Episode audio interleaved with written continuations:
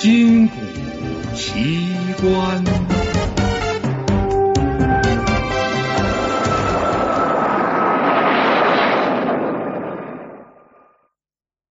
北美掘金。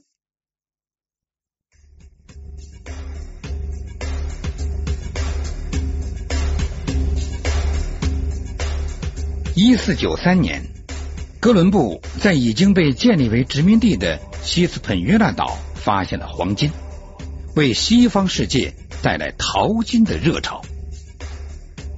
一五一二年，西班牙人已经在牙买加、古巴、波多黎各和巴拿马地峡等地建立稳固的殖民地。一九一五年，在巴拿马地峡。巴尔波亚看到了伟大的太平洋，他是第一位看到太平洋的欧洲人。同一年，有一位西班牙人里奥恩，为了找寻传说中藏有青春之泉的岛屿，无意中发现了佛罗里达半岛。另一方面，有一群西班牙人沿着拉丁美洲海岸探险。对于年轻的征服者而言，追求财宝的冒险远比找寻传说中的青春之泉更富有吸引力。因此，一五一八年，格列哈尔巴率领的探险队从尤加敦半岛到现在的维拉克鲁斯的墨西哥海湾探险。他们还将距离海岸较远地区的种种传说带回西班牙本土。三年之后，这个传说的真实性，由于科德斯发现并征服阿兹特克帝国，而毫无疑义的被证实了。这也使得西班牙人发现了梦寐以求的金银财宝。但是，阿兹特克帝国的财宝只不过是追求黄金狂热的开端而已。一五三二年时。皮特洛征服秘鲁的大部分地区后，墨西哥和秘鲁的财富源源不断的经由海上运送到西班牙，因此西班牙国库的收入每年平均增加三千万美金，这些都是新世界的财富。阿兹特克和印加两帝国宝藏的发现，并未使追求金银的狂潮告一段落。反而愈演愈烈，被寻求黄金和获得荣誉梦想冲昏了头的征服者们，一致认为在墨西哥北部和东部还藏有更丰富的财宝，而相传西布拉七城市中蕴藏的财富还远远超过墨西哥和秘鲁，因此所有的征服者们都迫切的寻找这七个城市。在征服者当中，有一位名叫纳尔瓦斯，是一五一零年参加征服古巴的军人探险家。一五二一年，他奉古巴总督之命到墨西哥，逮捕在墨西哥从事暴动而困扰墨西哥政府的科德斯。在他未到墨西哥之前，科德斯已察觉到他的使命。于是，先到维拉克鲁斯迎接他，然后挖掉他的一个眼睛，并将他关在牢里。两年后，纳尔瓦斯才趁机逃脱，回到西班牙。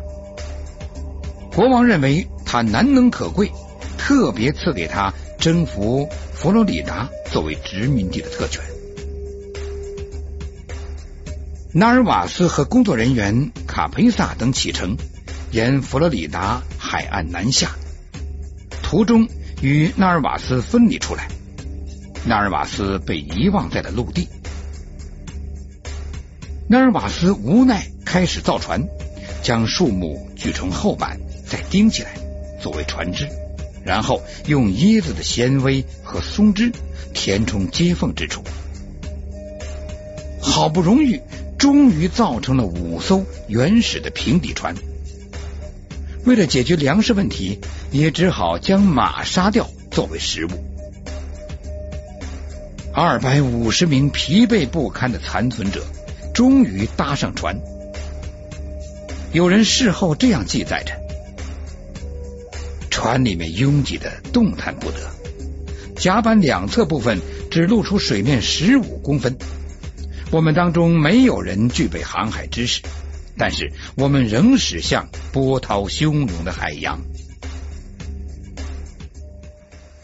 很幸运的，这五艘粗劣不堪的小船终能随着潮流而前进。这批小船队一面还受着陆地上武装印第安人的监视，不敢随意登陆，以免受到拥有敌意的印第安人的攻击。西班牙人粮食吃尽时，在密西西比河口又遭到暴风雨。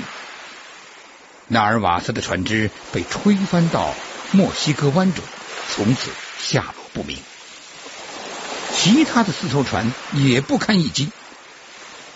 经过这次海难，能幸存、勉强到达荒凉的南德克萨斯州的只有八十五人。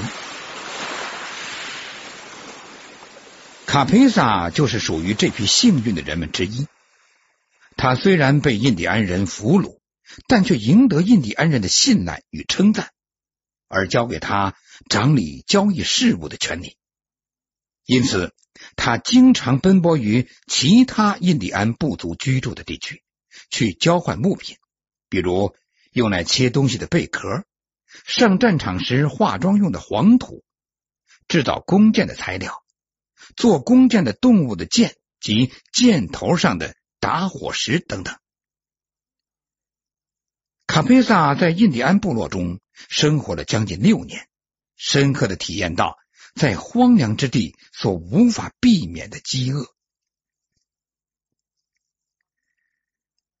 卡佩萨和其他三人，其中有一个叫埃斯特巴尼格的母鸭人，利用机会顺利的逃离印第安人居住的地区。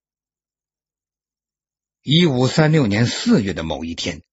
西班牙骑兵队们发现了踉跄出现而又瘦弱的不成人形的四位同胞时，只有目瞪口呆的望着他们。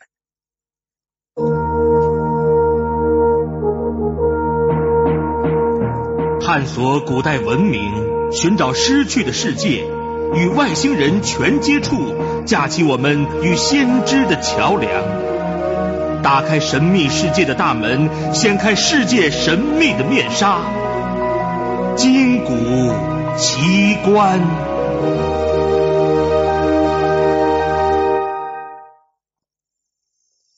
逃出来的卡佩萨等四个人，在墨西哥城中受到英雄式的欢迎。卡佩萨生还回到墨西哥，心里又萌生对于墨西哥北方地区的关心。友好的对待卡佩萨的印第安人虽然很贫穷，但他们曾提到北方的印第安人生活相当富裕的情形。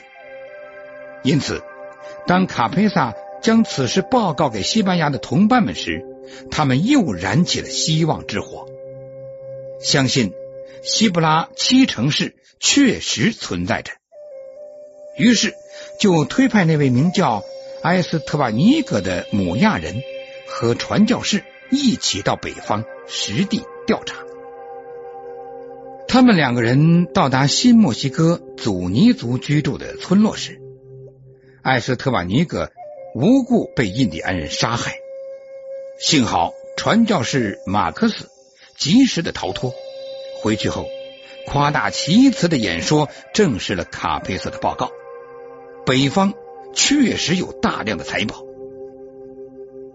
墨西哥总督即命令大批探险队出发，去寻找传说中北方王国的宝藏。科罗拉多是这批包括三百名西班牙士兵、贵族和数百名印第安人的探险队的指挥者。一五四零年，这支探险队满怀希望的出发了。探险队到了现在的亚利桑那州。碰到了大峡谷，因而转向东部，进入新墨西哥。他们发现了祖尼族的村落。克罗拉多认为，这一定是马克思所称的银城，于是命令部下攻击这个村落。与异教徒交战时，西班牙探险队一面发出传统的呐喊声：“圣地亚哥，西班牙，血活！”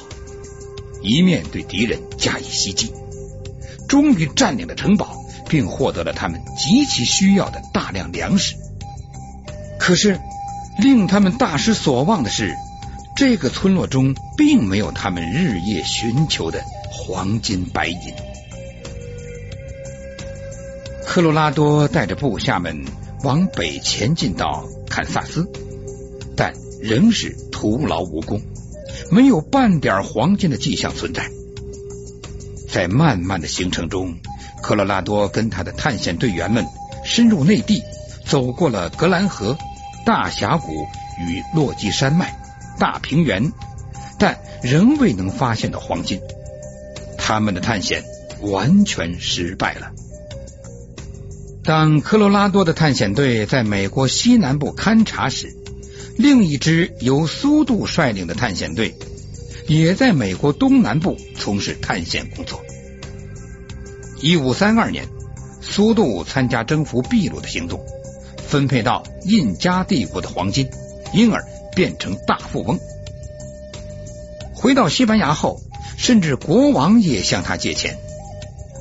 他挥霍无度的生活，使苏度一词成为在新世界。可以获得成功的象征。西班牙国王对苏度深存感恩，因此任命他为古巴总督，并赐给他在佛罗里达探险与征服的权利。苏杜毫不犹豫的答应下来。他认为卡佩萨对于佛罗里达财宝的叙述必定有所隐瞒或有所偏差。如果他自行去征服探险，必定能在佛罗里达发现传说中的七个城市。苏度是个闻名远近的征服者，所以能毫不费力的召集到探险的人马。但是他只从其中甄选拥有最佳武器和盔甲的精英队员，然后买进七艘装备齐全的船只。开始了他们新世界之航。船只在古巴稍作停留之后，就前往佛罗里达。一五三九年五月，包括六百名部下、二百一十三匹马、一群狗及当做补充粮食的一群猪等的大队人马到达了坦帕湾。当七艘船到达陆地之后不久，印第安部族中。即刻燃起烽火，互相警告：白种人已经来临了。印第安人预料，苏度这一行人跟以往到这里的其他白种人没有两样，也将是一群不受欢迎的入侵者。很可悲的，他们的推测并没有错误。探险队向北推进的途中，毫不犹豫的以残酷的手段对待所碰到的印第安人。他们将印第安人当作猎物一样的追赶，或者将印第安人抛给狗去分食，甚至斩下印第安人的头当剑靶，让让部下们试试他们的剑法。西班牙人对于印第安部落所做毫无人性的举动与逼供，还是不能使他们得到黄金。他所得到唯一有价值的东西，就是在。沙凡纳河畔，克里克部族的女首领送给他的珍珠项圈。后来，苏杜将探险队的方向转到西边，进入田纳西州，继续朝着阿拉巴马州前进。在这里，有一部分的探险队员遭受到印第安人猛烈的袭击而溃败。一直被西班牙当作奴隶的印第安人看到这种情景，趁机逃脱回到自己的部落中。这些逃亡者迅速的取下枷锁，拿起了武器抵抗。苏杜为了报复，全力攻击印第安部落，包括孩童在内，共屠杀了两千五百名男女。经历了千辛万苦，探险队员多数已疲惫不堪，苏杜也染上了热病。一五四二年，终于死在密西西比河下游地区。苏度的属下怕他的尸体被印第安人发现而加以践踏，所以在尸体上绑石块，夜深时悄悄的丢到密西西比河中。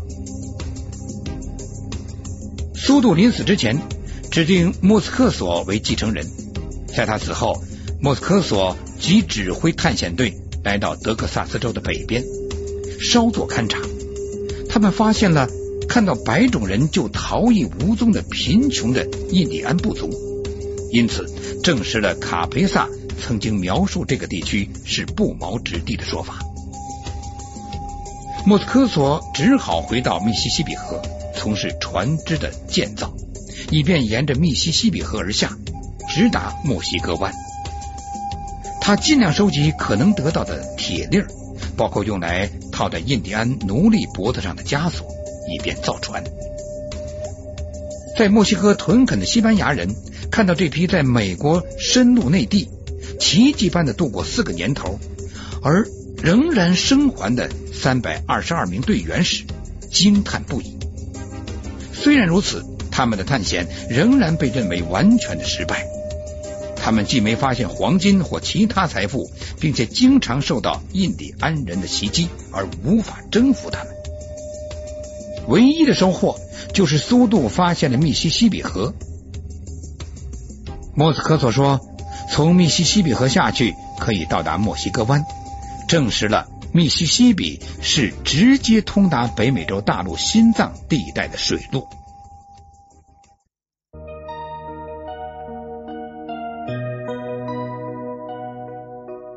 您现在收听的是《金谷奇观》。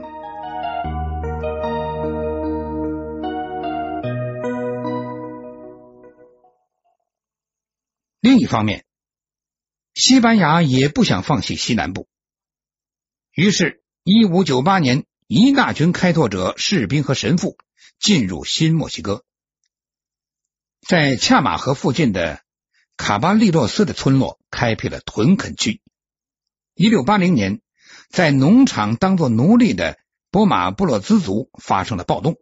西班牙人为了镇压他们，并使他们承认控制权，不得不与波马布洛兹族进行了将近十二年的战争。一六一零年，终于将圣大菲城定为墨西哥属地新墨西哥的首府。